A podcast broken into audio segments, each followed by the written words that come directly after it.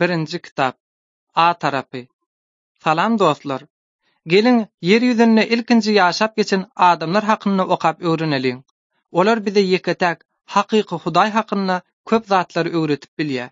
Gyzyl kitapdaky suratlara serediň, haçan-da sazy eşidenňizde, indiki surata geçiň.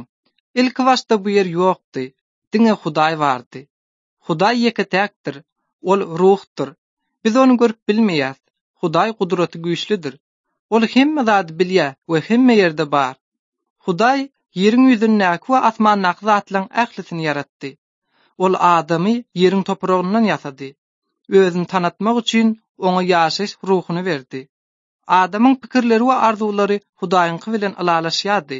Hudaý ynsany Adam diýip atlandyrdy. Adam ata Hudaýyň ýaradan haýwanlarynyň ählisine at goýdy. Hudaý gökdäki ruhlaryň we perişdeleriň hem ählisini ýaratdy. Hudaýyň ýaradan her bir zady örän gowudy.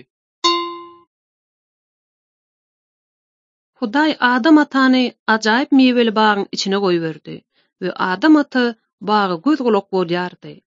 Bagyň içinde ýaşaýan janly-jandarlaryň ählisi jübütdiler.